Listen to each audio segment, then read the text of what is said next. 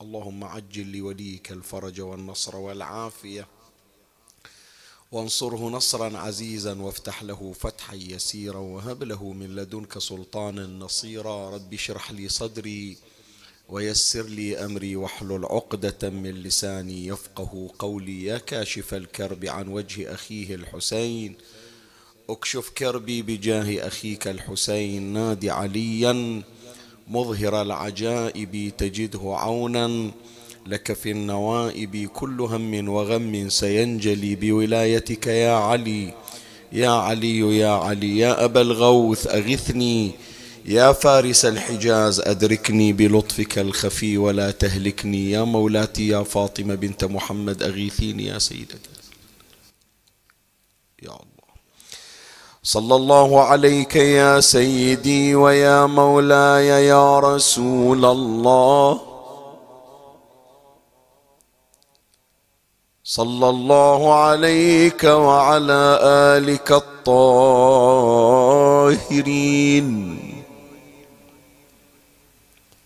فاز من اعتصم بكم وأمنا من لجأ إليكم يا ليتنا كنا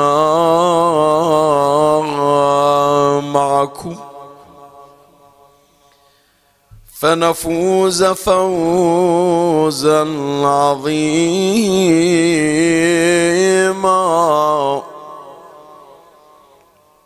أعوذ بالله من الشيطان الرجيم. بسم الله الرحمن الرحيم ونفس وما سواها فألهمها فجورها وتقواها قد أفلح من زكاها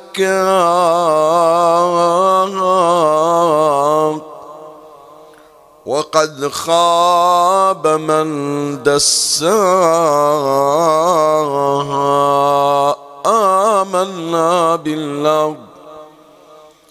صدق الله مولانا العلي العظيم. من نعم الله تبارك وتعالى علي والتي تستوجب الحمد والشكر والثناء أن مجموعة من المستجيبين لهذه المحاضرات التي شرفني الله تبارك وتعالى بتقديمها كأقل خدمة إلى سادتي الأطهار عليهم السلام.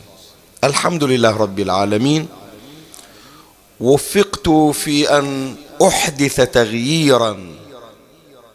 تارة يكون جذريا في بعض النفوس وتارة هذا التغيير يكون على شكل منعطفات وتحولات عند البعض الآخر في زيادة معرفة وزيادة ولاية. والحمد لله رب العالمين.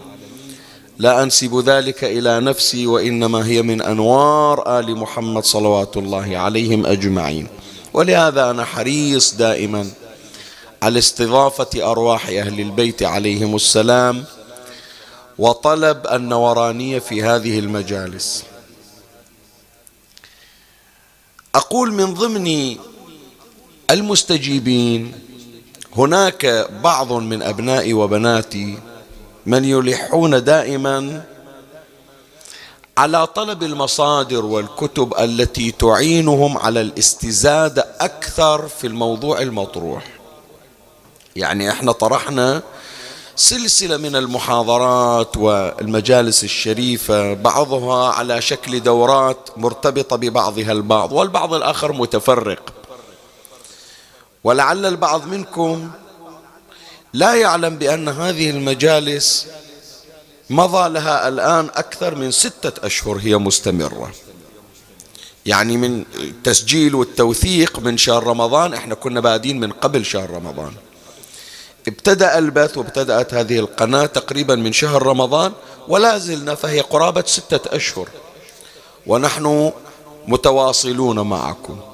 ولله الحمد والمنة العدد في ازدياد وضيوفنا الذين يزيدوننا نورا إلى أنوارنا ببركتهم صلوات الله عليهم في زيادة مستمرة.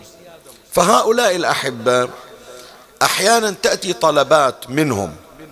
يقولون شيخنا هذا البحث استطعنا انه نغير أنفسنا منه بس نريد زيادة. نريد توسع. أحيانا للمعرفة واحيانا من أجل التغيير.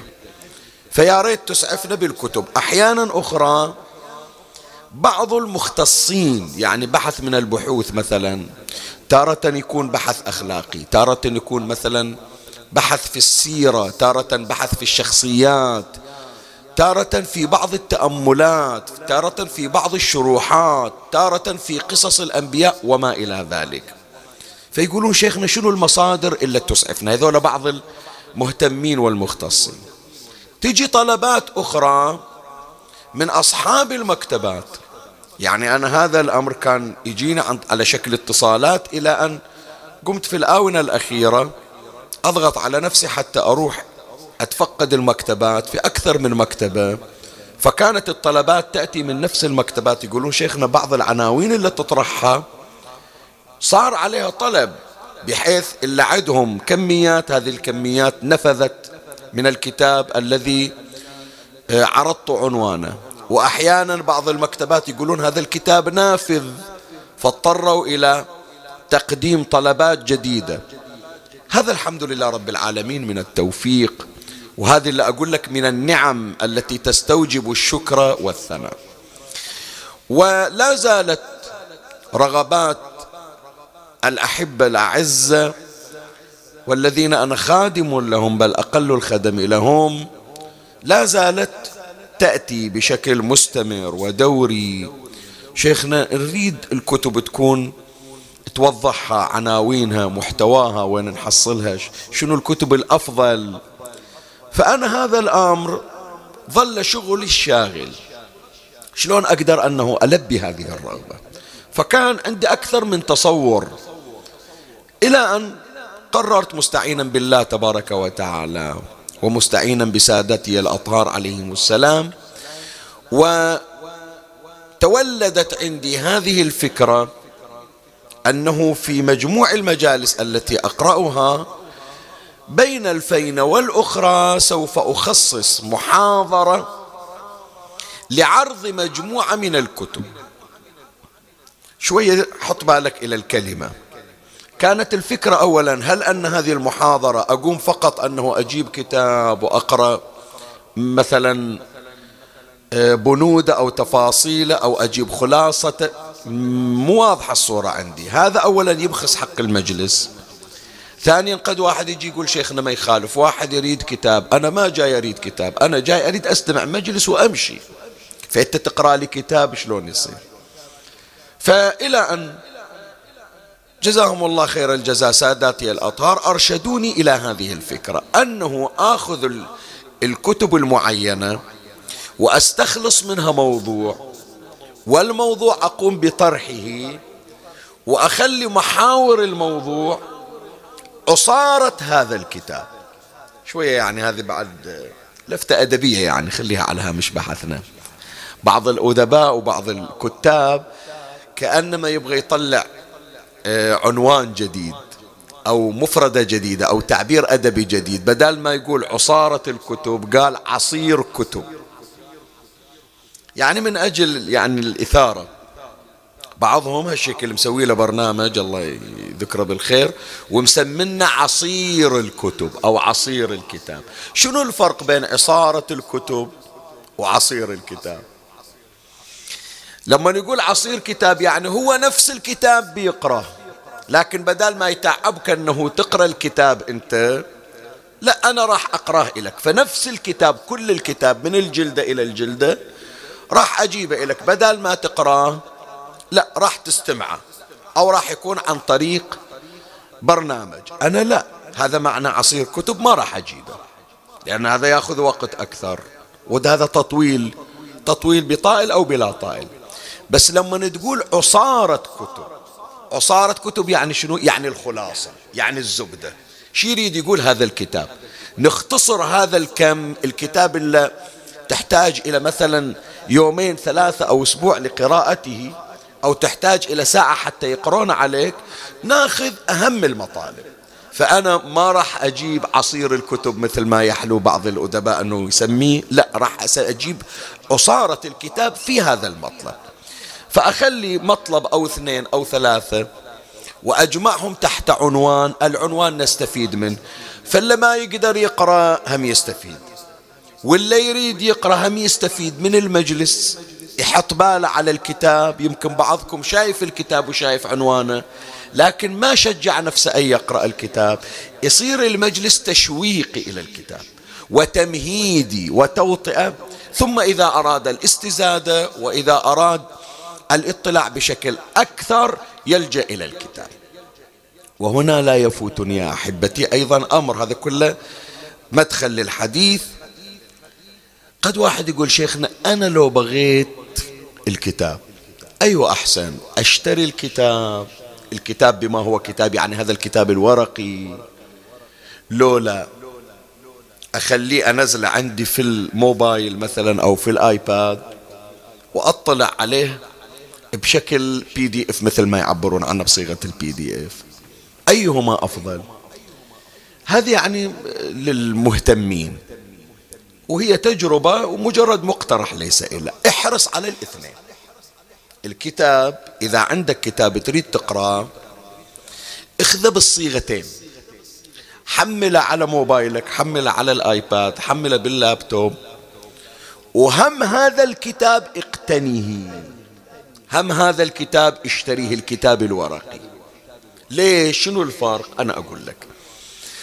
أولا شراؤك للكتاب واحتفاظك في مكتبتك بالكتاب هذا مو بس إلك أنت هذا يفيد حتى غيرك. قد يكون هذا الكتاب اللي عندك مشجع لأبنائك مشجع لإخوانك مشجع لأصدقائك مشجع لزوجتك. تجي يوم من الأيام تقول ولدك مثلا مار يقول هذا الكتاب عند أبوي من مدة ويش فيه؟ يقوم يتصفح فيتشوق. تالي تكون أنت سببا لبناء نفسك ولبناء أحبتك وأسرتك. أنا جزء من ثقافتي رحمة الله على أبي رحمة الأبرار. أبويا الله يرحمه من قبل السبعينيات كان يجمع الكتب والمجلات وكان سبب في تكوين باكورة الثقافة إذا كانت عندي ثقافة أو معلومات. فأنا قسم من مكتبتي هي كتب الوالد رحمة الله عليه. كتب متنوعة في مختلف المجالات الدينية والعقائدية والثقافية والأدبية والروايات الأدبية والمجلات. زين فهذا ولد عندي رغبة في تكوين مكتبة مستقلة. ولهذا يدرون يعني اللي يجون عند البيت يعرفون أن بيتي عادة الناس تسكن في بيت في مكتبة. أنا لا أنا ساكن في مكتبة مسوينها بيت. هي هذه. مجلسي صالتي المطبخ كنسلته حجرة النوم وكل ما جالها تتوسع. كل ما أريد أوقف ما قادر أن أوجس هذا كله من البذرة التي زرعها المرحوم الوالد رحمة الله عليه. فأنت من تشتري كتاب وتخليه باكر ابنك يتشجع. باكر ولدك يقول خلي بقى أشوف إيش عنده أبويا خصوصا إذا حكيت عن الكتاب. فتصير لكل واحد من أبنائك وبناتك مكتبة. فتكون مسببا للخير زارعا للخير في نفسك. تكسب عصفورين بحجر واحد. واضحة؟ زين. واحد يقول شيخنا ما دام الكتاب حصلته بعد ليش أخليه في الموبايل؟ اي الكتاب أنت مو كل مرة بتحمله تحت أبطك وتمشي فيه. مرات بتسافر مرات انت مثلا في محطة انتظار مرات افرض انت في البارك تنتظر الاهالي ينزلون. الموبايل عندك وهذا الكتاب نفسه اللي تقراه في البيت تكمله وهو في موبايلك أو في الايباد. أن يعرفون الجماعة أنه في هذه السنوات الأخيرة الخمس الست سنوات الماضية كنت أتردد على دول أوروبا بكثير. وأحيانا السفر يصير طويل. تمر علي بعض الرحلات ثمان ساعات أنا في الطائرة. شايف؟ إذا فيها ثمان ساعات شلون أقضيها أنا؟ أنا الكتب نفسها اللي عندي موجودة في البيت محملينها على الموبايل محملينها في الآيباد محملينها في اللابتوب. وبهذه المدة أنا أشتغل في الطائرة يطفون الضوء وأنا قاعد أما تحضير أو مطالعة. مو مال المجالس اللي راح أقراها أنا ما رايح أقرأ في ذيك المنطقة في ذيك الدولة الأوروبية لا. مجهز مجالسي. بس أفكر في مجالس قادمة أو في حتى مطالعات عامة. ولهذا عندي يعني مؤلف قاعد أشتغل عليه اسمه فوائد الطائرة أسميه. ليش فوائد الطائرة؟ يعني هذه الرحلات إيش قدر أكتب من عدها وأطلع من عدها؟ تقريبا يمكن يصدر كتاب بهذا الخصوص إذا الله وفقنا. فأنت هم أيضا الكتاب خليه عندك في الموبايل. وين ما تروح تقرأ فيه ويذكرك وهم احتفظ بنسخة في بيتك. تفيد أسرتك وتفيد أصدقائك. وتفيد الآخرين اللي يجون يطلعون عليه هذا من باب الإثارات. الليلة سوف نطرح هذا الموضوع انطلاقا من قوله تعالى ونفس وما سواها فألهمها فجورها وتقواها قد أفلح من زكاها. تزكية النفس. عنوان محاضرتنا لهذه الليلة كيف تهذب نفسك؟ شنو يعني كيف تهذب نفسك؟ هذا أنت طبعا تشوفه عندك الآن في البث أو في المحاضرة المرفوعة في اليوتيوب قرأت لك. هذه القراءة كلها تريد أن تخدم هذا البحث هذا المنو هذا الموضوع هذا العنوان. كيف تهذب نفسك؟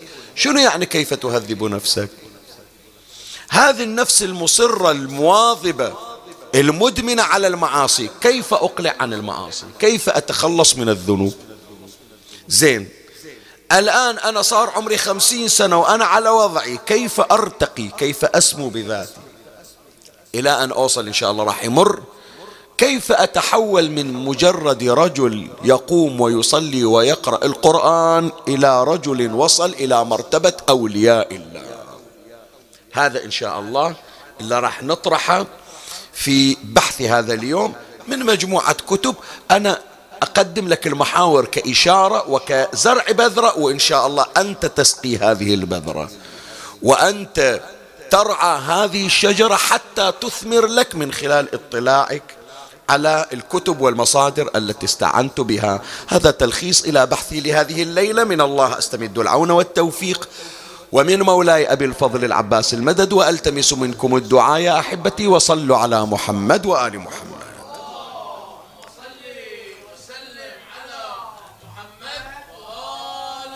تحت عنوان كيف تهذب نفسك قرأت لك مجموعة من الكتب وأول كتاب ينفعني وينفعك وهو أهم كتاب اسمه جامع السعادات هذا الكتاب حط عينك عليه. جامع السعادات. مؤلفه المرحوم العارف الكامل المولى الشيخ محمد مهدي النراقي. شيخنا ليش هذا الكتاب بالذات؟ ليش مو غيره؟ إيش معنى هذا الكتاب وهو اللي ابتدأت به قبل بقية الكتب؟ شوفوا أحبائي مرات أكو مؤلف يظهر لك كتابا. الكتاب هذا مهم بالنسبة لك لكن ما لك علاقة بالمؤلف شنو هو. مثال ذلك شوف إحنا من دخلنا المدرسة إلى أن تخرجنا من الجامعة. كم كتاب مر علينا؟ كتاب في العربي كتاب في الرياضيات كتاب في الإنجليزي كتب معددة. مو تمام؟ طيب أنت هذا الكتاب يهمك. لو ما تراجع فيه ما بتقدر تقدم امتحان وما بتنجح. هل فكرت في يوم من الأيام من الذي وضع لك هذا المنهج ومن الذي ألفه؟ الآن الكتب الجديدة ما أدري عنها بس أنا أذكر في ذيك الفترة يوم كنا في المدارس أول ما تصفاح بعد صورة الأمير راحل أجي بعدين تشوف وقام بوضع هذا الكتاب وإعداده. الدكتور فلان الدكتور فلان الدكتور فلان. ستة يمكن. ما أذكر ولا اسم من عندهم تمام لولا ويمكن في يوم من الأيام يصادف أنه أنت قاعد في مجلس وتلتقي بمؤلف الكتاب اللي درسته ولا كان هذا الكتاب سبب في نجاحك؟ ما تعرفه. ولو يقول لك أنا فلان قل ما هي علاقة يا الله خلصت من ذيك السنة. فإذا مرات المؤلف يظهر الكتاب ويهمك الكتاب لا المؤلف. وهذا في الأعم الأغلب. لكن تجي مرات نادرة يا أحبائي تختلف الآية. الكتاب مهم لكن يشوقك إلى معرفة المؤلف. وتجد في المؤلف ما في الكتاب وزيادة. الله أكبر. شوي حط بالك للكلمة. يعني هذا الكتاب اللي تقراه أبو 500 صفحة أبو 300 صفحة يغير مجرى حياتك. لكن هالكتاب باب يسوقك إلى المؤلف الذي يستطيع أن يغيرك أكثر وأكثر. هذا قليل نحصل ومرات يا جماعة وهو الأعم الأغلب المؤلف راح دور وقرأ وبحث وسوى هذا الكتاب من 500 صفحة حتى يبيعه في الأسواق ويمكن يربح من وراه أو ينعرف وينشهر من وراه تمام لولا لكن ما يهم الكتاب. يهم أنه معروض في المكتبة من أجي أقول فلان مؤلف ويدخل من وراء الفلوس من يبيعون نسخ. لكن واحد يا جماعة وهذول نوادر يصنع الكتاب لنفسه. الكتاب مسوين مسوينا مشروع لبناء ذاته. إن شاء الله ما حد قرأ. إن شاء الله ما حد اشترى. إن شاء الله ما حد حتى شافه هذا يقول تعبي حتى أنا أصنع نفسي. فإذا صنعت نفسي استطعت أن أصنع الآخرين. كم بتحصل لك كتاب من هالنمونة أبو علي؟ ما عندنا نوادر. نوادر الكتب التي هي كاشفة عن قيمة المؤلف. والذي يكون المؤلف أكثر قيمة من نفس الكتاب. نوادر. من أهم هذه الكتب يا أحبائي هذا الكتاب جامع السعادات. ولهذا قبل لا أبدي في محتوى الكتاب خلي أجيب لك قصة الكتاب. حتى تعرف من وراء هذه القصة كيف أن هذا الكتاب يؤثر فيك. وأنا كثير أنصح يعني أنا هذا يمكن عندي أكثر من نسخة عنه نسخة كانت قديمة عندي وهذه يوم كنت أطلع إلى الحج حملت النسخة وديتها ولا زالت موجودة في مكة المكرمة. إذا رحت هناك لازم أقرأ. نسخة ثانية آخذ نسخة من أشوف واحد أعزة أعطيه النسخة وأشتري غيرها. ولا أستطيع مفارقة هذا الكتاب وهو جامع السعادات. للمولى الشيخ محمد مهدي النراقي. المولى الشيخ محمد مهدي النراقي رحمة الله عليه الذي عاش قبل 250 سنة من الآن. إيه. وكان يستوطن كاشان وسكن في أصفهان للتحصيل. أراد أن يؤلف هذا الكتاب ليربي به نفسه قبل أن يتجرأ ويدعي أنه يريد تربية الآخرين.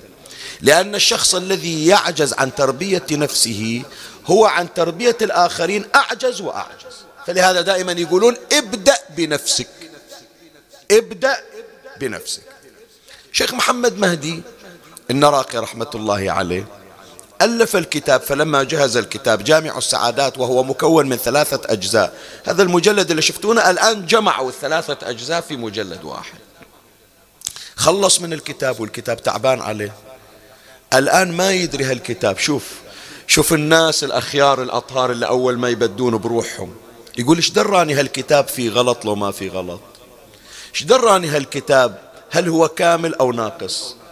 إيش دراني هالكتاب يهدي الناس أو يتسبب في غوايتهم؟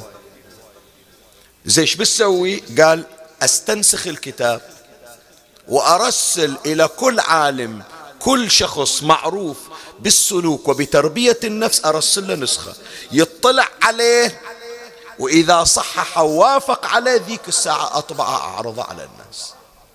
هذا منو يسويها اليوم؟ اليوم ياسين حافظ له كلمتين على المنبر يقبل واحد يجي يقول له أنت غلطان في الكلمة الفلانية. إحنا إخواني يصدر من عندنا الخطأ ما نريد نعترف بالخطأ. هذا جهد سنوات ورجل مرجع مو واحد عادي. بس شوف اللي يربي نفسه على التواضع والإخلاص. استنسخ الكتاب جامع السعادات ورسل إلى الفقهاء إلى المراجع. وكان من ضمن الأشخاص الذين أرسل إليهم المرحوم الشيخ محمد مهدي النراقي نسخة من الكتاب آية الله السيد محمد مهدي بحر العلوم. سامعين عن عائلة بحر العلوم؟ هذا جدها الأكبر سيد محمد مهدي بحر العلوم. والذي سماه بهذا اللقب هو أمير المؤمنين سلام الله عليه. وأهل البيت. وفوق هذا أيضا من الذين تشرفوا بمشاهدة الإمام سلام الله عليه في زمن الغيبة. رجل عظيم من العظماء. روح أقرأ عنه سيد محمد مهدي بحر العلوم شيء غريب يعني. فشيخ محمد مهدي المهديان يسمونهم شيخ محمد مهدي النراقي أخذ نسخة من الكتاب وطرشها إلى النجف. قال ودوها إلى سيد محمد مهدي. يطلع على الكتاب. إذا وافق عليه أنا ذيك الساعة أطبعه وإذا قال الكتاب في أغلاط أو في نواقص هذا الكتاب أخليه عندي في الرف ولا أطبعه ولا أفتكر فيه. شوف إيش قد ناس تبني أنفسها وعندها تواضع. ورسل طبعا إلى سائر العلماء والفقهاء. كلهم ردوا عليه على شيخ محمد مهدي النراقي. أثنوا على الكتاب شكروا على الكتاب قالوا هذا كتاب قيم وفعلا إلى الآن يعتبر من أهم الكتب في رف الأخلاق في المكتبة الإسلامية الشيعية الأخلاقية. من أهم الكتب هذا الكتاب. إلا سيد محمد مهدي بحر العلوم. لا رسل لشيخ محمد مهدي النراقي. ولا قال له عن الكتاب. ولا حتى رجع إلى الرسالة أو النسخة اللي رسلها. زين. شيخ محمد مهدي النراقي لو واحد غيره كان يقول ما يهمني. عساهم إن شاء الله ما شكروا عليه كتاب أطبع ولا يهمني. لا. قرر الشيخ محمد مهدي النراقي أن يسافر إلى النجف الأشرف. رزقنا الله وإياكم الوصول. فيزور أمير المؤمنين عليه السلام ويجي إلى سيد محمد مهدي بحر العلوم ويسأل إيش رأيك في الكتاب؟ أطبعه لو ما أطبعه هذا مو واحد صغير يا جماعة هذا مرجع. شيخ محمد مهدي النراقي مرجع. ورجل فيلسوف ورجل عرفاني وكامل يسمونه المولى النراقي زين مع ذلك يقول ما يخالف. أنا طالب معرفة. فطلع راح إلى النجف الأشرف وجاء لزيارة أمير المؤمنين عليه السلام. عادة النجف وإلى الآن. إذا جاء أحد العلماء إذا جاء أحد الفقهاء الفقهاء يخرجون لاستقباله. يقولون متى يوصل اليوم الفلاني يطلعون المراجع لاستقباله يسوون له استقبال تكريما لعلمه. فيوم اجى شيخ محمد مهدي النراقي كل علماء النجف طلعوا إلا سيد محمد مهدي بحر العلوم ما طلع الاستقبال شيخ محمد مهدي النراقي. اجوا وسلموا عليه شيخنا خير مقدام الحمد لله على السلامة تفضلوا ودوه إلى زيارة أمير المؤمنين ونزل. قاموا العلماء اللي ما إجوا للاستقبال يجون يزورونه. الضيف إذا جاي منه هو الضيف اللي يزور له هو اللي يزار. أدبا هو اللي يزار. لكل قادم كرامة. فكانت العلماء تأتي لزيارة شيخ محمد مهدي النراقي. زين شيخ محمد مهدي النراقي سأل وين سيد محمد مهدي؟ استحى ولا موجودين قالوا سيد محمد مهدي ما إجا لا لاستقبالك ولا لزيارتك. قال هذا ابن رسول الله. وأحد الأطهار والأبدال والمنة علي أنا أروح لزيارته إي نعم.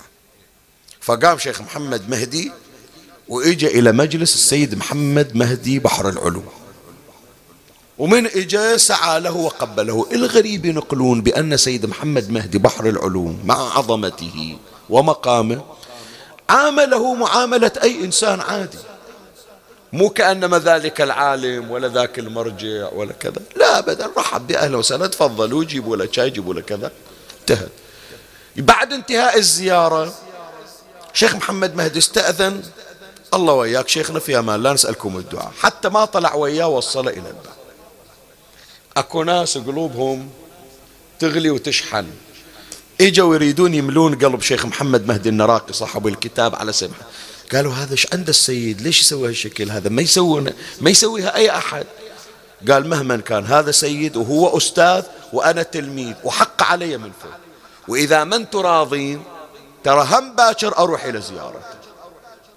وثلاثة أيام شيخ محمد مهدي النراقي يتعنى إلى سيد محمد مهدي بحر العلوم لزيارته. والسيد بحر العلوم يعامله معاملة الزائر العادي. مو أنه الشيخ النراقي إلا الناس تقدره وتحترمه وطبعا مو هذا تص... بس هذا غرض كان موجود. سيد محمد مهدي بحر العلوم كان عنده غرض. مع العلم ترى السيد بحر العلوم هو أستاذ الشيخ النراقي وبينهما صداقة وصحبة مثل ما راح يمر في نهاية هذا المطلب.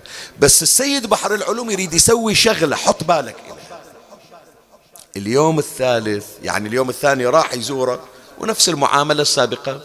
اللي كانت في اليوم الأول. اليوم الثالث ما إجا شيخ محمد مهدي النراقي لزيارة السيد محمد مهدي بحر العلوم. وإذا السيد بحر العلوم واقف على باب البراني ينتظر قدومه فلما رأى الشيخ النراقي مقبلا هرول إليه السيد بحر وقبله بين عينيه. وجابه وقعده بصفه قال له شوف شيخنا انت ألفت الكتاب والكتاب أخلاقي ودزيته إلي ولغيري من العلماء حتى آه، مبين انطباعنا عن الكتاب. أنا بغيت أعرف هذا الكتاب بس أنت مجمع مثل ما يقولون اليوم كت بيست آخذ من هالكتاب وألصقه وأشيل من هالكتاب وأحطه وأنت في داخلك تختلف عن الكتاب. لو لا أنت قبل لا تربي الناس بهالكتاب ربيت نفسك. فأنا ثلاثة أيام مخلينك في امتحان. أريد أشوف هو بس حكي لو تطبيق قبل لا يكون كلام.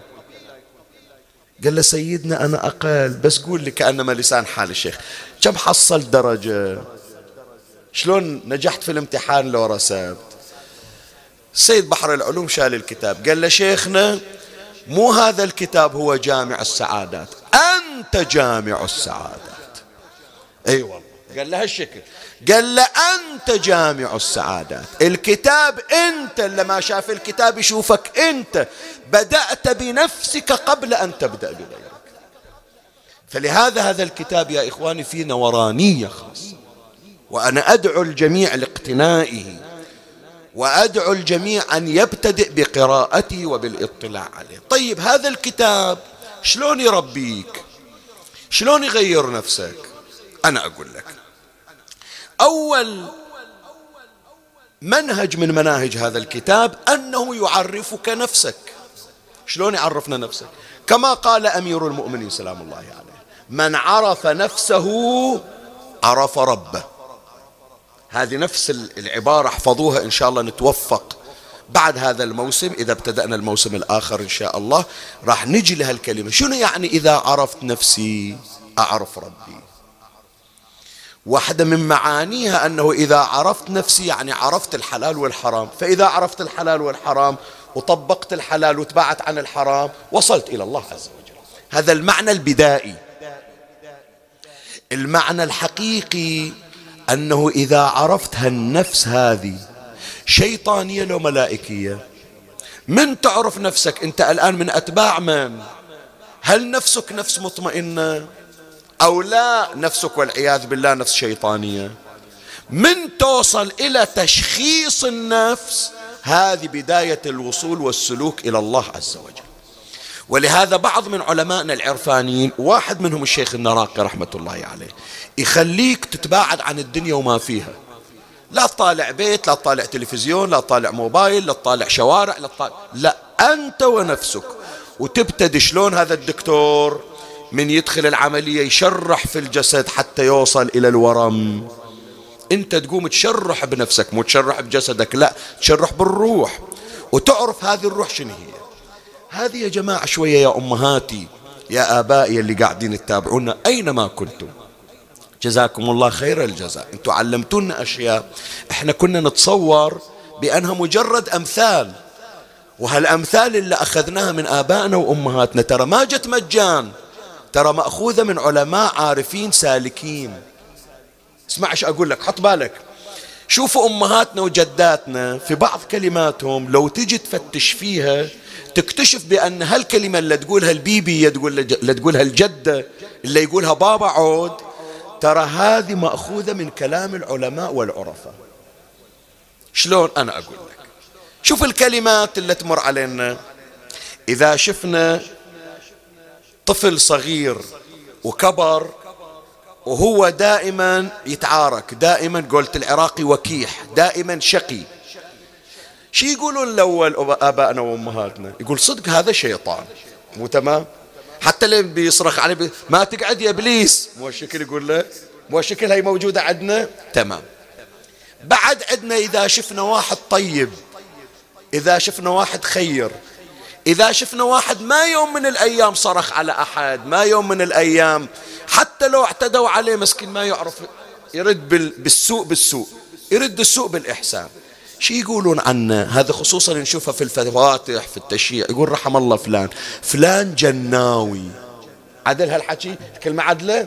يقولون فلان جناوي. إحنا عندنا في البحرين حتى في الكويت حتى في غيرها هالكلمة. شنو يعني جناوي؟ وشنو يعني فلان إبليس؟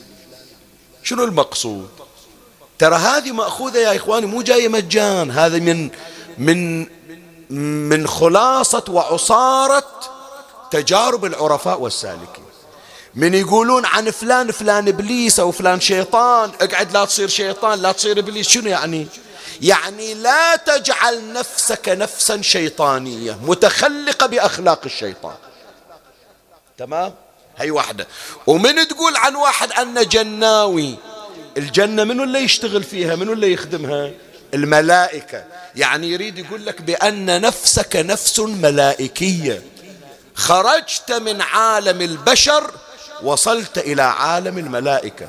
أو كما يحلو للعرفاء والفلاسفة أن يقولوا خرجت من عالم الناسوت إلى عالم الملكوت. أنت الآن متجرد الطابع الغلاف اللباس لباس بشر. لكن الداخل لباس ملائكة روح ملائكة نفس ملائكية. شنو نفس الملائكة يا إخواني؟ إلا راح نصير لها إن شاء الله. إلا إن شاء الله إذا رجعنا إلى ربنا راح نصير ملائكة بصورة وبقالب البشر إلا تتذكرها إنا لله وإنا إليه راجعون. يعني منحمل أخلاق الملائكة. إحنا الآن مع الأسف في الدنيا أخذنا طباع وأخلاق الشياطين. تصرفاتنا تصرفات. أخاف أقول لك بعد تزعل من عندي يا سيد. يمكن زدنا على الشيطان. يمكن بعض الناس زادوا على الشيطان وزادوا على الأبالسة بس من يروحون إلى الجنة؟ الشياطين والأبالسة ما تدخل الجنة. فناخذ طباع الملائكة. شنو من طباع الملائكة؟ ونزعنا ما في صدورهم. أحسنت. من غل إخوانا على سرر متقابلين. يعني هذه حالات الكره والبغضاء والعداوة اللي تعلمناها من الشياطين. في الدنيا راح نتخلى عنها إن شاء الله. فلهذا اتذكر هالكلمة إنا لله وإنا إليه راجعون. إحنا هذه من نسمع نقول كيف صارت فاتحة؟ كيف واحد ميت؟ لا هي هذه مو تنقال بس في الفواتح وفي المصائب. ترى هذه تربي النفس. يعني سأرجع إلى الله فتكون روحي روحا ملائكية ونفسا ملكوتية وأتجرد عن طباع الشياطين والأباء. فالكتاب أول شيء يعلمك خليك تشخص نفسك. هل أن نفسك نفس شيطانية والعياذ بالله؟ وإن لم وإذا كانت نفسا شيطانية كيف تجعلها نفسا ملائكية؟ هي واحدة من أغراض الكتاب إن شاء الله تقرونه وتشوف. الشيء الثاني يعلمك إذا اكتشفت أنه والعياذ بالله نفسك نفس شيطانية. إذا واحد قال شيخنا إيش أسوي دائما أنا أعصب دائما أغلط. هذا أنا أقول باتو أرد أرفع صوتي على أمي. من أتهاوى شوية واحد مو هذا الشخص اللي قاعد في الماتم مو هذا الشخص اللي يصلي صلاة الليل مو هذا الشخص اللي يقرأ القرآن. كيف أتخلص من النفس الشيطانية؟ الشيخ النراقي في الكتاب يشخص لك المرض ويعطيك العلاج ويعلمك كيف تتخلص من نفسك الشيطانية لتكون نفسا ملائكية. بعد شوف الكتاب إيش يعطيك. من ضمن ما يعطيك الكتاب إياه يعلمك قيمة الخلق وقيمة الفضيلة. أنا الآن تركت الكذب قمت أصدق في القول. شو تغير علي؟ إذا صرت صادق إيش حصلت؟ إذا الأمانة اللي أعطوني إياها حافظت عليها إيش حصلت إذا أنا ضغطت على روحي وبريت أبي اللي يأذيني وبريت أمي اللي تأذيني إيش راح أحصل؟ إذا هذا رحم اللي قطعني أنا أوصله إيش راح أحصل؟ الشيخ النراقي في الكتاب يبين, يبين لك قيمة كل فضيلة وكيف تترقى هذه الفضيلة وهذا الخلق وكيف تنعكس على روحك. تشوف إذا استخدمت هالخلق كعلاج للقضاء على النفس الشيطانية كيف تتطور نفسك وما الذي تكسبه من وراء هذه الأخلاق؟ هذا كله في هذا الكتاب اللي بينت لك ثم بعد هذا يبين لك الخلق اللي أنت تقول عادي زين وكذبنا خير يا طير. بعضهم هالشكل يقول ليش تكذب؟ يقول زين هي اللي كذبة لا أمزح أنا. تمزح. هي وحدة من الأمور ومن الآثار. كما أشار إلى ذلك أمير المؤمنين سلام الله عليه لا يزال المرء يكذب حتى يكتب عند الله كذابا فلا يوفق. تالي عاد عمي روح دور شغلة إلك روح دور نجاح في دراستك روح كل ما تتقدم لخطبة ما تتوفق روح كل ما تطلع المعاش تستلمه ما تشوف إلا طار قبل لا تقضي حوايجك. شوف الدنيا شلون تلطمك وتسطرك ستار ورا ستار ولطمة ورا لطمة وما تدري شنو السبب. أثار هالكذبة اللي تقول مزحة سلبت منك التوفيق والبركة والعياذ بالله. الشيخ النراقي من يذكر الرذائل يذكر آثارها على النفس. وكيف أنها تدمر النفس والعياذ بالله. آخر الكتاب. شوف هذا الكتاب ثلاثة أجزاء مجموعة في مجلد. في هذا المجلد يمكن سبعمية صفحة. آخر فصل تقريبا ما طول فيها الشيخ تقريبا أتصور ثلاث أو أربع صفحات مو كثير.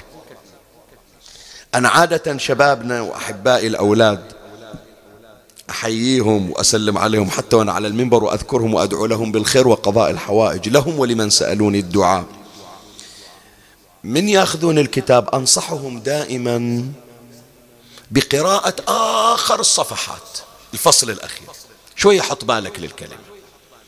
أقول له أول بدبها تالي اقرأ الكتاب من البداية. تدري ليش؟ الشيخ النراقي في آخر الكتاب عقب ما يعرفك نفسك ويشجعك على الأخلاق على الفضائل على ترك الرذائل ويعرفك شلون تقضي على النفس الشيطانية وشلون تخلي نفسك نفسا ملائكية. يقول ما أخليك بس أنت تصلي وتصوم وبس لا. وما أخليك بس شخص ملتزم متدين لا.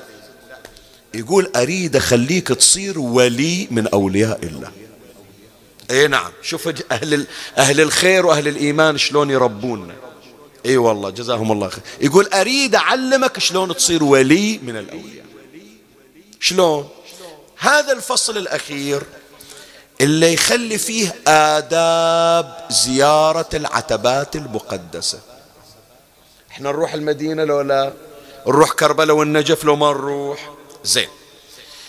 خلي أقول لك أولا هذا المثال ثم أقول لك الشيخ النراقي شلون يعلمنا. اللي يروح عادة أنا شايف يعني اللي يعزم يروح إلى زيارة النبي صلى الله عليه وآله وزيارة مولاتي الزهراء عليه السلام والأئمة البقيع صلوات الله عليهم. يحط في باله من يريد يتعبد في وين بيتعبد؟ في الحرم. عدل لا يقول إن شاء الله لين رحت الحرام أصلي صلاة الليل. إن شاء الله ليلة الأربعاء أقرأ دعاء توسل هناك أزور الطاهرين زيارة جامعة. طيب. لين خلصت من أعمال الحرم وطلعت بترجع السكن إيش بتسوي؟ إيش بسوي شيخنا بعد؟ أحسن بروح بسوق بروح بشوف بشتري صوغة بشتري هدايا بنشوف المطاعم بنشوف الدنيا هناك. تمام لولا؟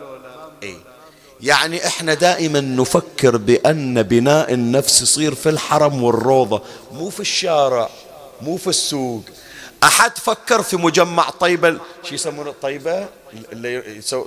أتذكر هالشكل يعني. في هالمجمع وفي هالمول وفي هالسنتر أحد فكر في ذاك المكان أنه محل عبادة؟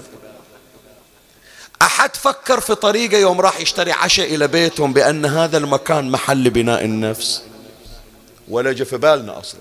بل بالعكس يمكن الناس والعياذ بالله يطلعون من الحرم مخلصين عبادة يبتدئون بالضحك ويمكن يغتابون الآخرين في الطريق فيحرقون ما بنوه في حرم النبي. تمام لولا؟ بينما شوف شيخ محمد مهدي النراقي شلون يربيك على أن تكون وليا لله أينما كنت يقول في طريقك إذا زرت مدينة النبي صلى الله عليه وآله. لا ترفع رجلا ولا تضع أخرى إلا وأنت تتصور بأن هذا المكان الذي ستطأ عليه بنعلك هو مكان وطأته قدم نبيك محمد صلى الله عليه وسلم.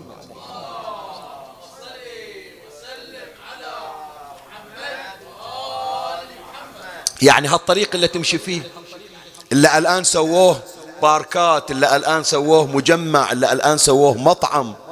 ترى مرة كان الحسن والحسين يمشون هني. ترى مرة كان علي بن أبي طالب يمشي فيه. ترى مرة كان النبي يمشي فيه. ترى مرة كانوا أصحاب النبي يمشون فيه. تعرف قيمتك أنت الآن من تضع رجلك على رجل رسول الله؟ رجل كان محلها أجنحة الملائكة. لو تحس بهالمكان أنه أنا من أكون حتى أضع قدمي في موضع قدم رسول الله. يمكن مولاة الزهرة طافت في هذا المكان. يمكن سيدي الحسن والحسين طافوا في هالمكان. من يصير عندك هالشعور يكونون أهل البيت معك أينما مضيت. تسوي الحرم مو بس هذه القبة الخضراء والروضة لا. كل مكان أنت فيه تجعله حرما لرسول الله صلى الله عليه وسلم. فتصل إلى درجة أولياء الله. ألا أن أولياء الله لا خوف عليهم ولا هم يحزنون. فهذا المحور الأول من خلال كتاب جامع السعادات زين نجي إلى المحور الثاني والذي هو بعنوان خطوات الشيطان والعياذ بالله. وهذا اللي ناخذه من قوله تعالى يا أيها الذين آمنوا لا تتبعوا خطوات الشيطان. زين الآن أولادنا وبناتنا يسائلون شيخ ياسين يعني الشيطان لين مشى تصير له خطوة؟ نروح ندور إحنا في الشوارع بنشوف خطوة إبليس. هذا يصير يعني؟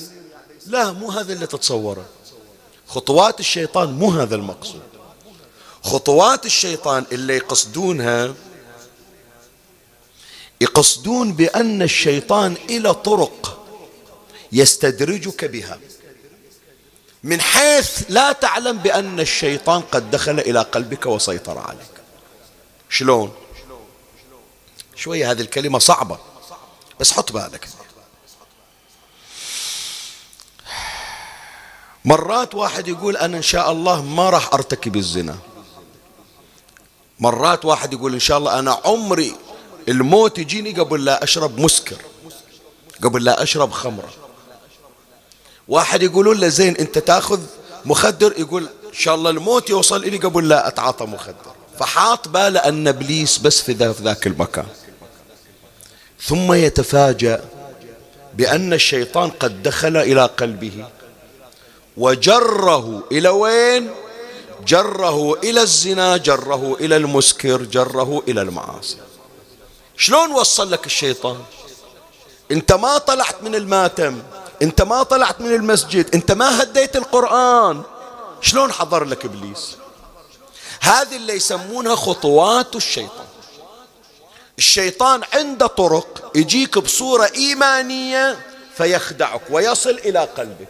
وتالي يطلعك من المسجد وبدال ما أنت تداوم في المساجد والمواتم ذاك البعيد يداوم في مكان المعاصي في البار والملهى. شلون قدر عليه الشيطان؟ والآن راح أبين لك أنا نماذج تعرف هذا الحكي. وتطبق. شوف. مرات يا جماعة واحد يقول أنا حتى إبليس ما يجيني. ما راح أطلع من مكان الطاعة. إلا يبغاني يحصلني في في الطواف حول الكعبة.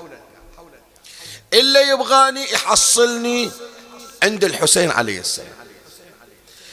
تدورني وين ليلة القدر تشوفني أنا من المحيين. هذه الليلة بالعبادة.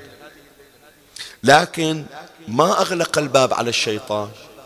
فاستطاع الشيطان أن يجعله أن يرتكب أفظع المصا أفظع المعاصي وأقبح الرذائل في مكان الطاعة.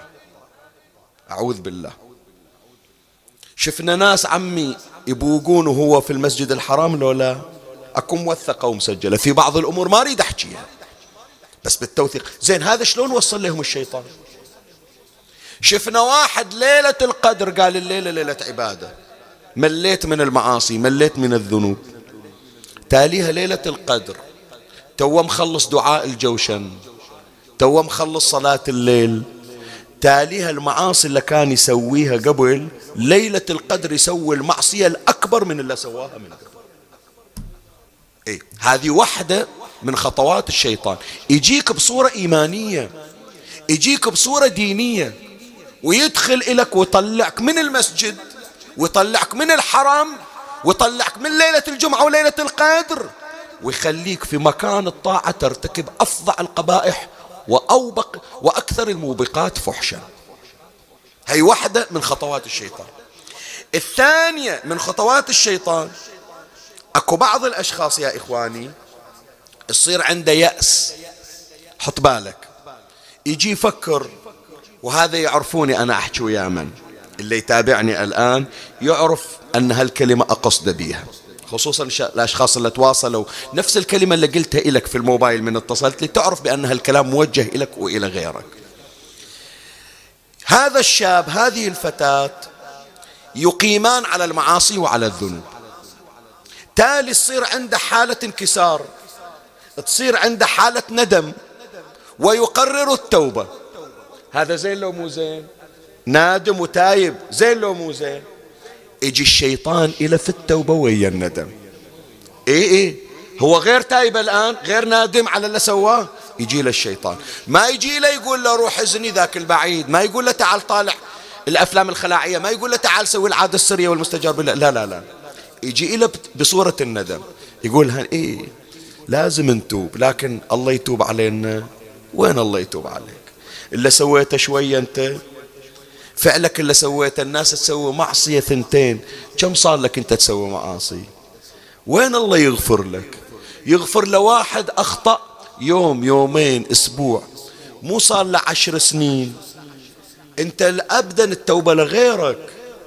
أنت الندم لغيرك. أنت الرحمة تنزل لغيرك. أنت مستحيل الله يتوب عليك. أنت سواياك الله ما يغفرها. شوف فياخذه من التوبة والندم من هالعالم ووديه إلى أي عالم؟ عالم اليأس والعياذ بالله. تاليها بدل ما يتوب الله زين أنعم عليك. هذه يدورونها ما يحصلونها حالة الانكسار وحالة التوبة. انت حصلتها مجان. رحمة من الله وصلتك. الشيطان يقول لا يخليه يتوب لا يخليه يحس بالانكسار. قول الله ما بيغفر لي قول الله ما بيتوب علي. فيظل يائسا وعوض أن يعود ويكفر عما أخطأ وعما اقترف ويصلح نفسه. يزداد يأسه فيزداد ذنوبا على ذنوبه. اللهم يا مجيب. سامع عن واحد يسمونه حميد ابن قحطبة لو ما سامع عنه مر عليك الاسم؟ حميد بن قحطبة جاب هارون الرشيد وخلاه يذبح في ليلة واحدة ستين ولدا من أولاد علي وفاطمة. ليلة واحدة بس. ليلة واحدة مسوي مجزرة. ليلة واحدة. كلهم أبرياء. أعمارهم شيبة إلى الواحد الصغير منهم عمره 14 سنة و15 سنة. يجيبهم السياف ويعطي هذا حميد ابن قحطب السيف يقطع راسه ويشيل الجنازة ويفلتها في البير. هي ويا الراس. ستين واحد. اي نعم كلهم سادة. من أولاد الحسن من أولاد الحسين وصل رقم تسعة وخمسين. مثل ما نقول إحنا بالبحرين إيده شلت راد ياخذ راحة توجه على السيف ياخذ نفس. ظل هذا رقم ستين شيبة من أولاد الحسن. منزل راسه الآن بينزل السيف على راسه يقطع راسه. شار راسه شاف حميد والدم يقطر من السيف. قال له الكلمة. قال له يا حميد بأي عين تلقى جدتي فاطمة يوم القيامة؟ وقد سفكت في ليلة واحدة ستين دما من دماء أولادي. إيش بتقول لها باكر؟ أم إيش بتقول لها؟ هو عوض أنه يرتدع ذاك السياف يقول له أجب أمير المؤمنين. شال السيف نزل على رأسه وقطع. عقب اللي سواه قام لا يصوم ولا يصلي. يعني قولت الكويتي فوق شينة قوات عينة. يعني هم مجزرة مسوي وفوق المجزرة ترك الصلاة والصيام. فواحد دخل عليه شافه ياكل في نهار شهر رمضان.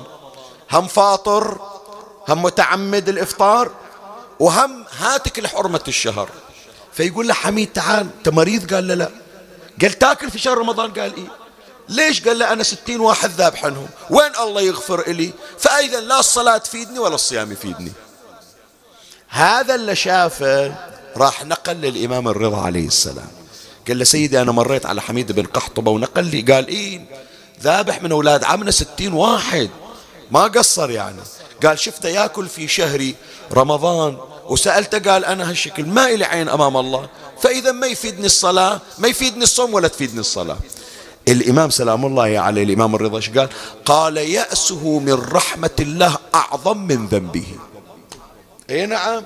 لأن هذا إذا ليلة واحدة من غير يأس ذبح ستين واحد. مع اليأس يوم الثاني يذبح ستمية. فأنت إذا شفت الله أنعم عليك بالتوبة وبالندم استثمر هاللحظة. قول الآن فتحت صفحة جديدة. راح أصلح اللفات وأبني في الجديد. مو تقول لي لا الله ما بيرحمني. لا تقول لي أنا وين والتوبة وين. إذا هذا أنت ترى الشيطان جاي لك هي واحدة من خطوات الشيطان. جاي يضحك عليك ويقول لك ما إلك توبة حتى تواصل على المعاصي أكثر وأكثر. صار واضح مولاي الكريم؟ زين هذا اثنين. الثالث حتى تعرف شلون الشيطان إلى خطوات يخدعك يجيك بالصورة الدينية. ذاك البعيد يرتكب المعصية ومو يقول أنا عاصي لا. هذا حميد بن قحطبة ستين واحد قتله لكن يعرف يقول باكر أنا إيش أقول لله؟ لا يجي واحد أكثر. يجي له ابليس يقول له شوف هذه ترى مو معصية هذه تصير مقرب عند الله أكثر. اذبح هالطفل. باكر بتتغذى ويا النبي. اقتل هالمرة الحامل. باكر انت ويا الحور العين والولدان المقربة فلهذا يتصور أن المعصية مو مبعدة. لا يتصور أن المعصية مقربة إلى الله عز وجل. شوف الرواية رواية الإمام زين العابدين عليه السلام. يعني بقد ما هي تنبه هم تعور القلب ترى. سيد اسمع الإمام زين العابدين عليه السلام يقول ولا يوم كيوم الحسين عليه السلام.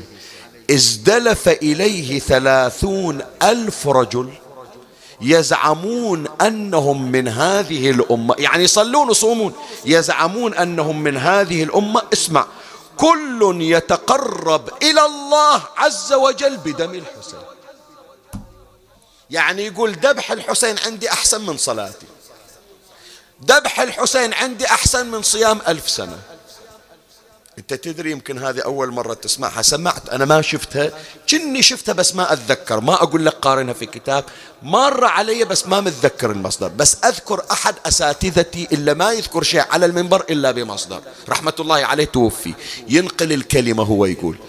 تسمع يوم قالت الحوراء زينب عليه السلام لأهل الكوفة إن الصدقة علينا حرام. تدري في بعضهم ناذرين إلى الله إذا ذبح الحسين أن يخرجوا صدقة لله فرحا بقتل الحسين بن الله أكبر. الله أكبر. اي نعم. الله أكبر. اي أكو بعضهم هالشكل ترى. سووها شماتة. يتقرب إلى الله. يتقرب إلى الله يوم ذبح الحسين. ابن ملجم ضارب رأس أمير المؤمنين. ويصيح الحكم لله. لا لك يا علي. شوف الشيطان شلون يغرهم. يقول تريد تصير إلى الله أقرب؟ اقطع رأس الحسين تصير أقرب إلى الله. اضرب رأس علي بن أبي طالب تصير إلى الله أقرب. هذه خطوات الشيطان يا إخواني. حتى تعرفون عن خطوات الشيطان أكثر وأكثر. هذا الكتاب جدا يفيدكم. اسمه خطوات الشيطان. المؤلف سيد سعيد الأعرجي. تحصلون أتصور موجود في المكتبات تعرفون شلون الشيطان عنده حبائل وعنده مشروع؟ يجيك بصورة دينية يجيك بصورة إيمانية يقول لك تعال أنا بوديك إلى الله ثم تلتفت وإذا أنت والعياذ بالله جند من جنود الشيطان والعياذ بالله. في هذا الكتاب يعلمك المؤلف منو الشيطان ومنو أعوان الشيطان وشنو الفرق بين الشيطان وإبليس والجن. زين يعلمك هالكتاب شلون الشيطان يقص عليك. شلون الشيطان يخدعك؟ شلون الشيطان يجي يوسوس لك مرات هو يوسوس يوسوس لك ومرات يجيب لك واحد يوسوس لك يعني مرات الشيطان هو يسولف بإذنك ومرات الشيطان يروح إلى واحد تحبه لو زوجة لو ولد لو صديق ويجي يحكي لك الشيطان على لسان ذاك اللي تحبه فيصطادك الشيطان عن طريق من تحب. هذا يذكره الكتاب. بعدين يعلمك الكتاب كيف تتخلص من الشيطان. الشيطان اللي كل يوم يخدعك ويخليك تدخل في المعصية. كيف تتخلص منه وختاما يحط فصل إرشادات حتى لا تقع في حبائل الشيطان. فحبيبي اسمع إيش أقول لك. راح نختم حديثنا الآن. إحنا ذكرنا كتابين جامع السعادات وذكرنا كتاب خطوات الشيطان.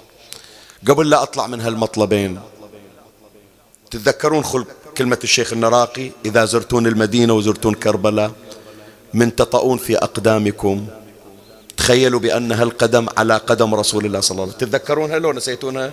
بعدكم تتذكرونها. أنا أحكي ويا إلا هالأيام متحركين إلى زيارة الحسين عليه السلام.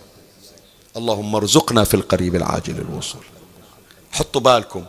بناتي خلوها هذه هاشتاج ودزوها كتغريدة خلوا الكل يسمعها والكل يعيها. يا أحبائي إحنا نعرف كلنا نتمنى إذا رحنا كربلاء خصوصا إذا جت ليلة الأربعين.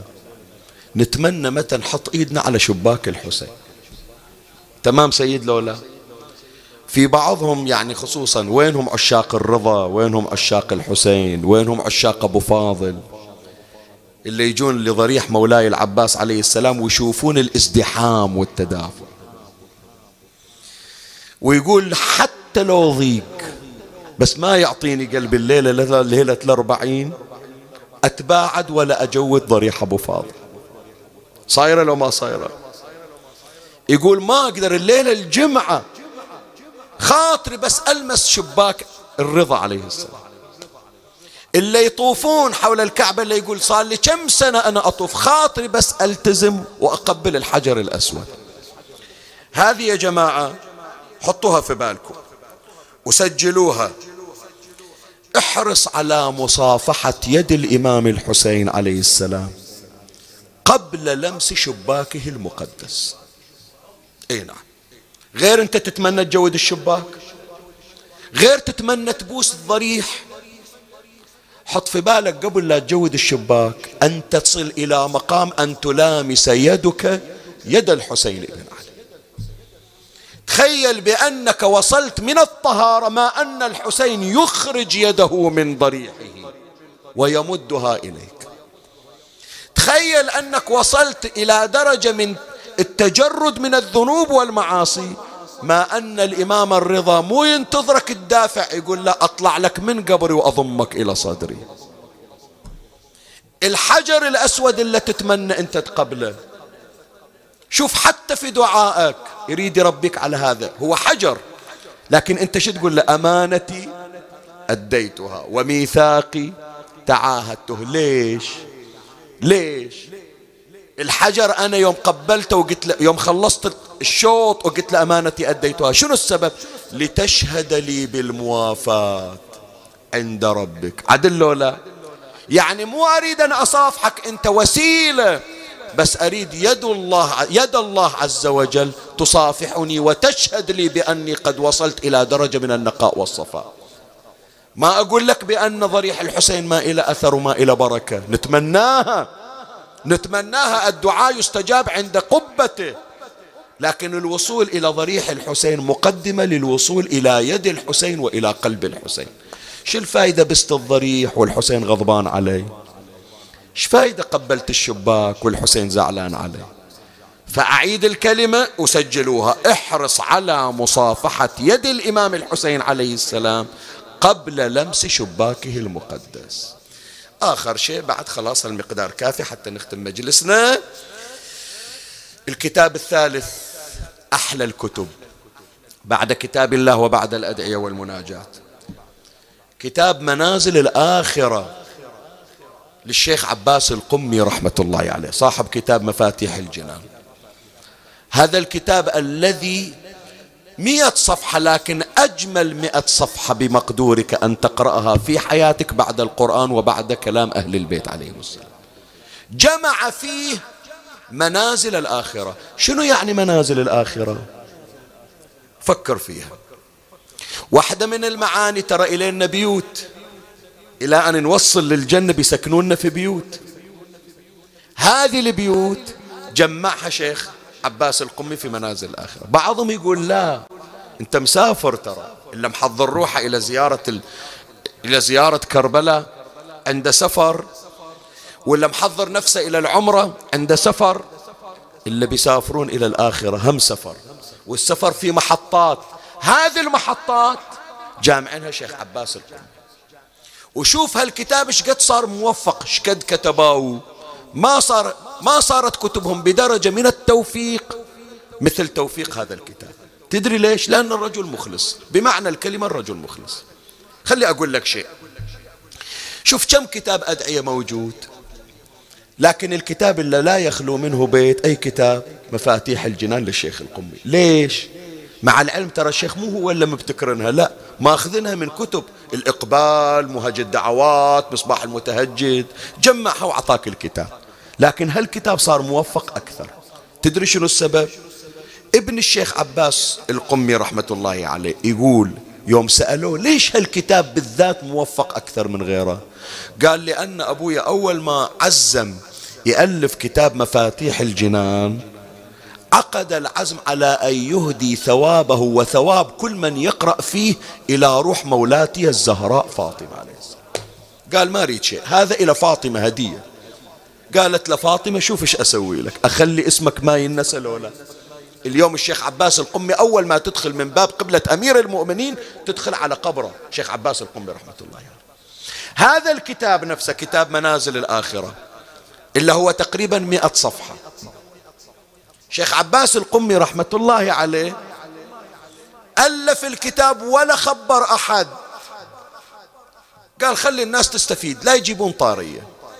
انتشر الكتاب يوم من الأيام خطيب ماخذ الكتاب كل يوم يصعد على المنبر يقرأ في الكتاب والناس متوجهة إلى كل حرف وكل سطر. ويطبق الكتاب ويختم المجلس وينزل. أبو شيخ عباس القمي كان يحضر عند هذا الخطيب اللي يقرأ في كتاب منازل الآخرة ولا يدري هذا الكتاب إلى ولده. على باله من عند ذاك الشيخ الخطيب. من رجع أبو شيخ عباس إلى شيخ عباس؟ قال له يا ولدي يا ريت تألف لك كتاب أحسن من هالكتب اللي عينك بتروح عليها. مجود لك أصول وفقه وما يدري هالكتاب إلى ولده.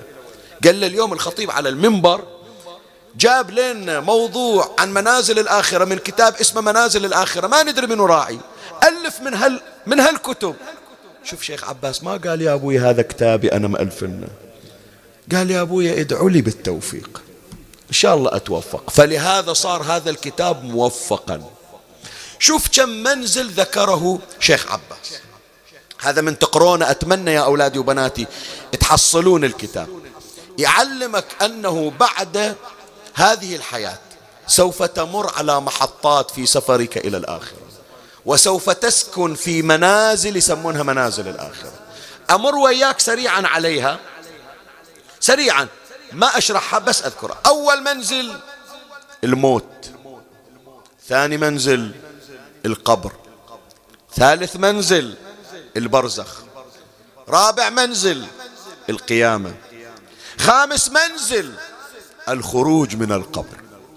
سادس منزل الوقوف عند الميزان. سابع منزل الحساب بين يدي الله. ثامن منزل تسلم الصحائف. تعرف أي صحائف؟ يعقوب ما يحاسبوننا. تفضل هذا كتابك روح شوف وين يودونك. إيه إيش سويت ما سويت؟ وزناه وحاسبناك عليها. يلا تفضل. هذا كتابك أخذه وتقدم. شوف وين يودونك. ثامن منزل. تسلم صحائف الأعمال. تاسع منزل. المرور على الصراط. اهدنا الصراط المستقيم. عاشر منزل إما إلى الجنة أو النار والمستجار بالله. يبين لك في هذه المنازل العشرة الروايات فيها. شلون تتخلص من عدها؟ شلون ذاك المنزل هذه العشرة تكون قصور حتى تصل إلى قصرك في الجنة؟ وآخر الكتاب هذا اللي راح نختم فيه يذكر لك قصص للتائبين. هذا الليلة شوف كل شغلي أريد أذكره هذا. إلا تابوا وخايفين أنه يقول حتى لو تبنى وين نصير إحنا قريبين من الله؟ لا. يمكن تصير قريب من الله أكثر من هذا الشيخ اللي حاط عمامته على راسه وصاعد على المنبر وتتصور هو أحسن من عندك. وأذكر لك هذه القصة وأختم حديثي. وادعوا لي هذه الليلة يا إخواني. شيخ عباس القمي في آخر فصل من كتابه مخلي قصص مسمينها قصص التائبين. تقريبا يمكن ست قصص أو سبع قصص أتصور. من أجمل القصص اللي ذكرها. يقول بأن امرأة سافرت مع زوجها في سفينة. وفي البحر هاجت الأمواج. انكسرت السفينة. وغرق كل من كان فيها. أكو ناس نجوا وأكو ناس غرقوا.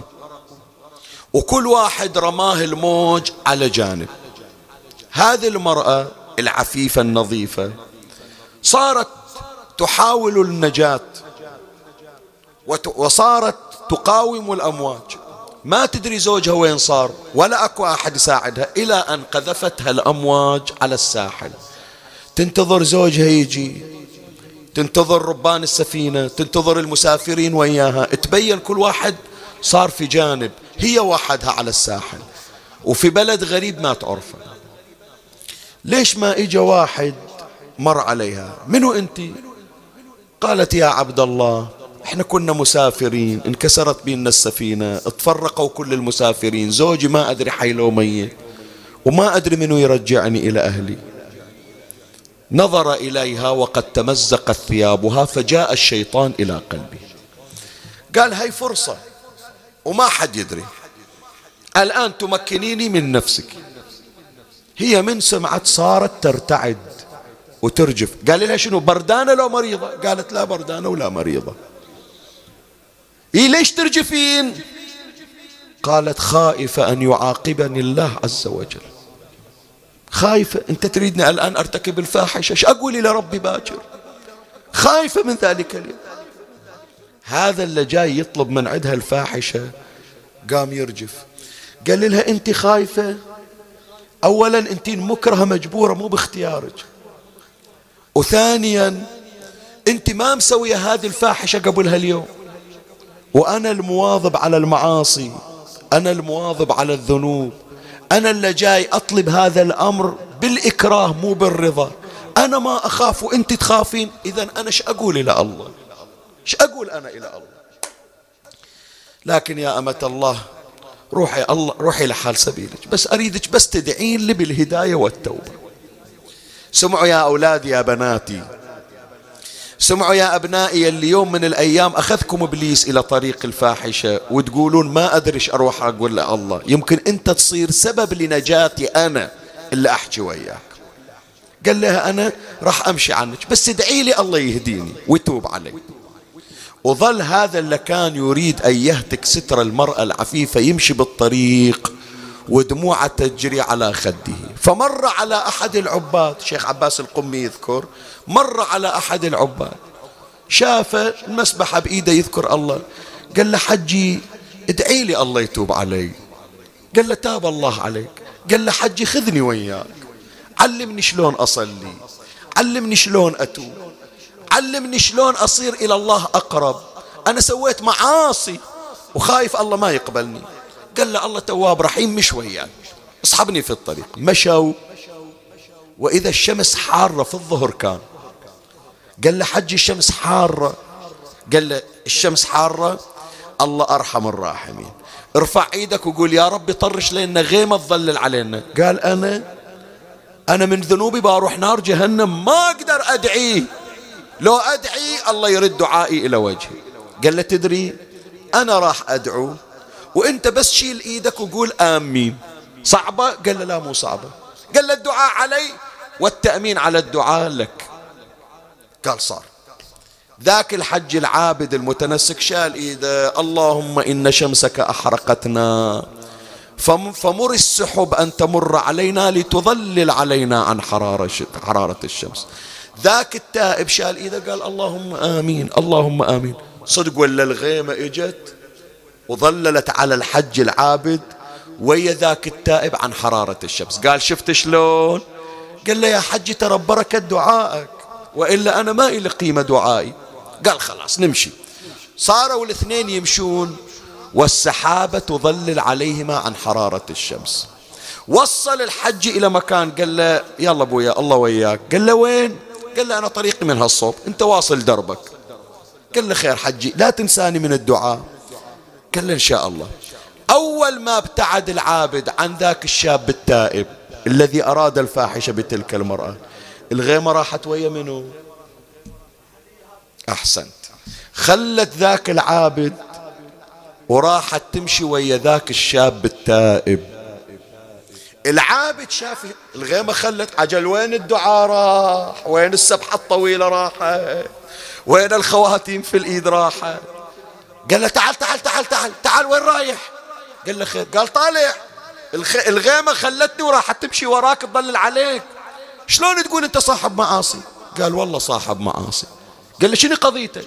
قال له أنا ما ظلت جريمة ما سويتها. آخرها كنت أوشكت على أن أرتكب جريمة. أهتك. سترة امرأة محصنة. من كسر السفينة وذاب منها الماء على الساحل. بدل ما أساعدها طلبت منها الفاحشة. شفتها ترتجف من خوف الله. أنا قلت بالله عليك هذه هي خايفة. وأنا ما أخاف فقررت التوبة. وأنا ما عندي عمل يبيض وجهي قدام الله. قال له يا شاب لما تبت تاب الله عليك. وكنت إلى الله أقرب من هذه الشيبة. صرت أنت صاحب الدعاء أثاري مو كلمة آمين. الدعاء إجت الغيمة إليك وأنا الله ظلل علي ببركة دعائك. فيا أولادي ويا بناتي ويا إخواني ويا أخواتي نعود إلى الله إن شاء الله. ونكون إلى الله أقرب وأقرب إلى الله. ودائما تذكر إذا بعدك أنت في ملذات الحياة تذكر أن الحياة فانية. وبيجي يوم كل اللي تحبهم اللي يجرونك إلى المعصية راح يخلونك ويمشي عنك. إن شاء الله رحمة الله واسعة ولا ينسانا الله من رحمته. أسألكم الدعاء يا إخواني الليلة أريد أوديكم إلى عالم التوبة. إيه نعم. الليلة أريد الكل يقبل على الله عز وجل بقلوب خاشعة. من متى ما قاري هالأبيات؟ شوف تحرك قلبك لو لا. سيد عبد الحسين الشرع رحمة الله. شلون شلون بيا وثقل وزن حسابي. وانت رئيس من المعاصي كتابي.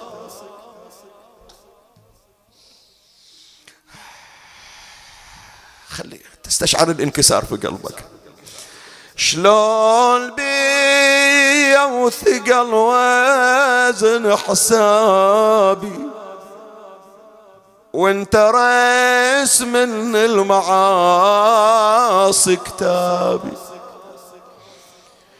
شلون بيا لو قراب من الأجل وأخذ سمع الموت ولساني ثقل.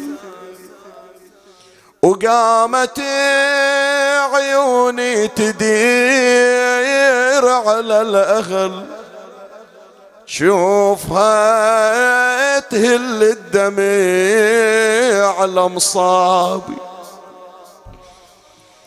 شلون بي النفس مني لو خمد وأخذ ملك الموت روحي وصعد. وللمغيسل طلعا من الجسد وقام لي مغسل يجارد ثيابي رحمتك يا أرحم الراحمين. شلون بي أبكي فن لو لفوني. وللقبر عقب الغسيل شالوني. ونزلون بحفرتي واروني وقام حفار يهيل ترابي رحمتك يا الله. شلون بي لو مسيت بحفرتي؟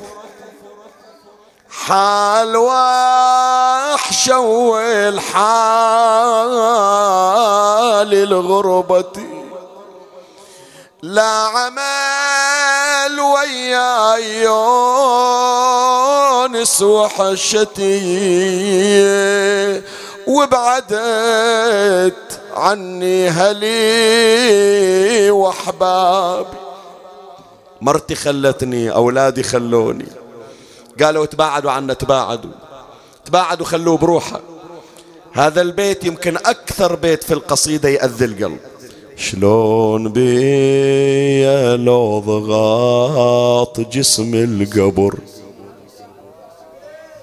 شلون بيا لو ضغط جسم القبور وقام من خشمي حليب أمي يدر. شلون بيا من اوقف بيوم الحشور وياخذ المعبود باستجوابي شو أقول لا الله باكر. ما عندي أمل حجي.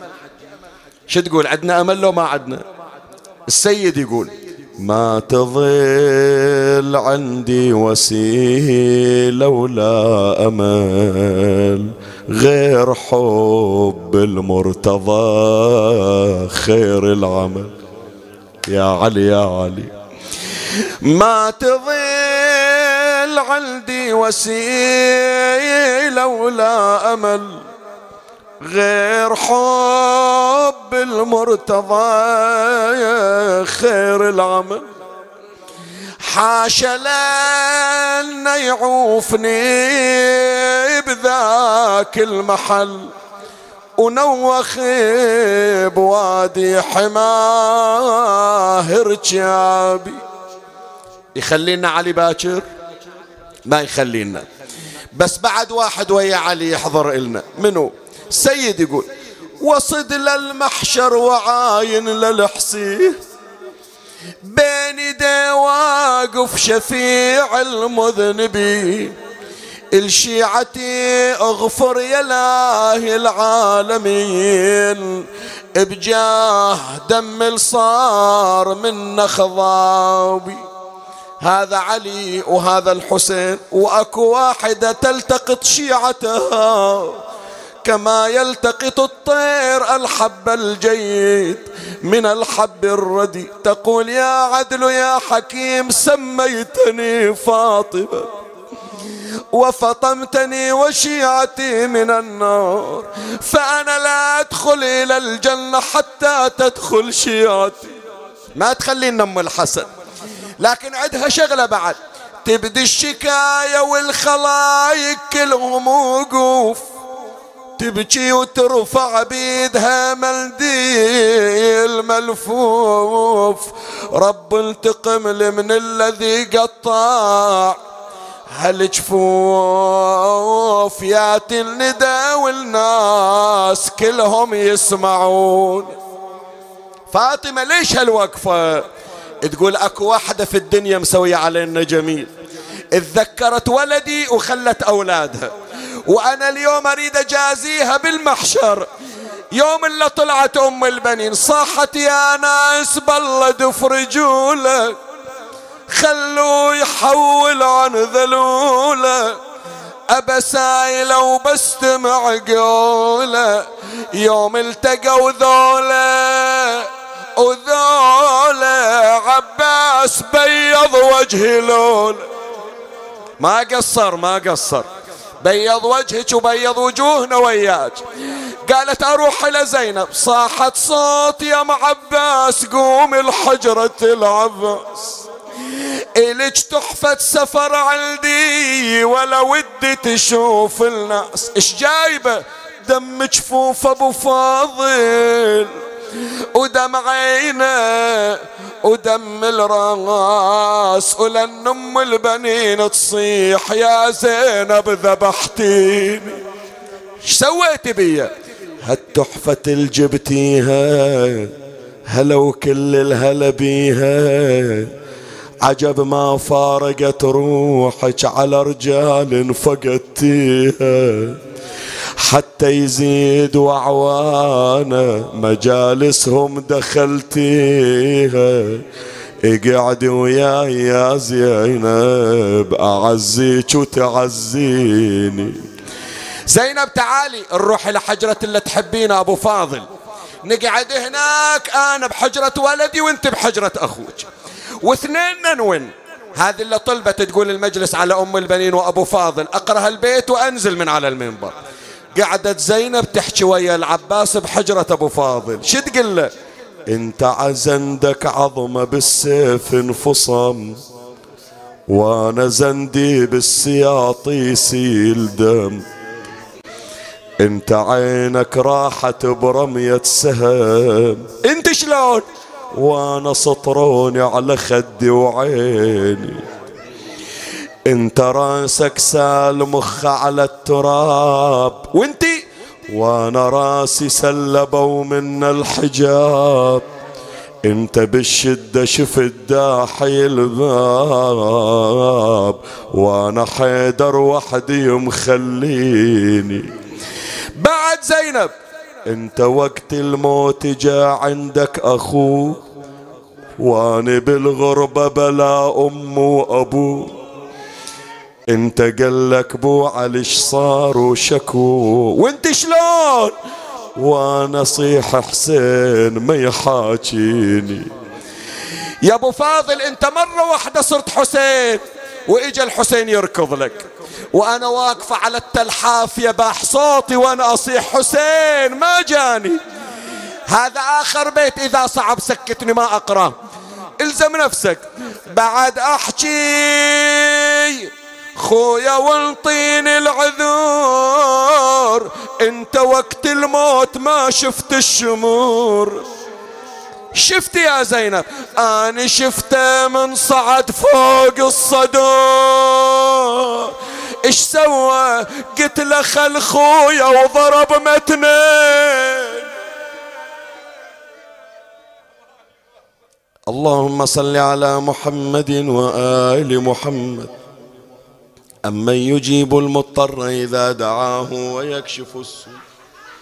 أمن يجيب المضطر إذا دعاه ويكشف السوء أمن يجيب المضطر إذا دعاه ويكشف السوء اقض حوائجنا وحوائج المحتاجين اشف مرضانا وأمراضنا ومرضى المؤمنين والمؤمنات.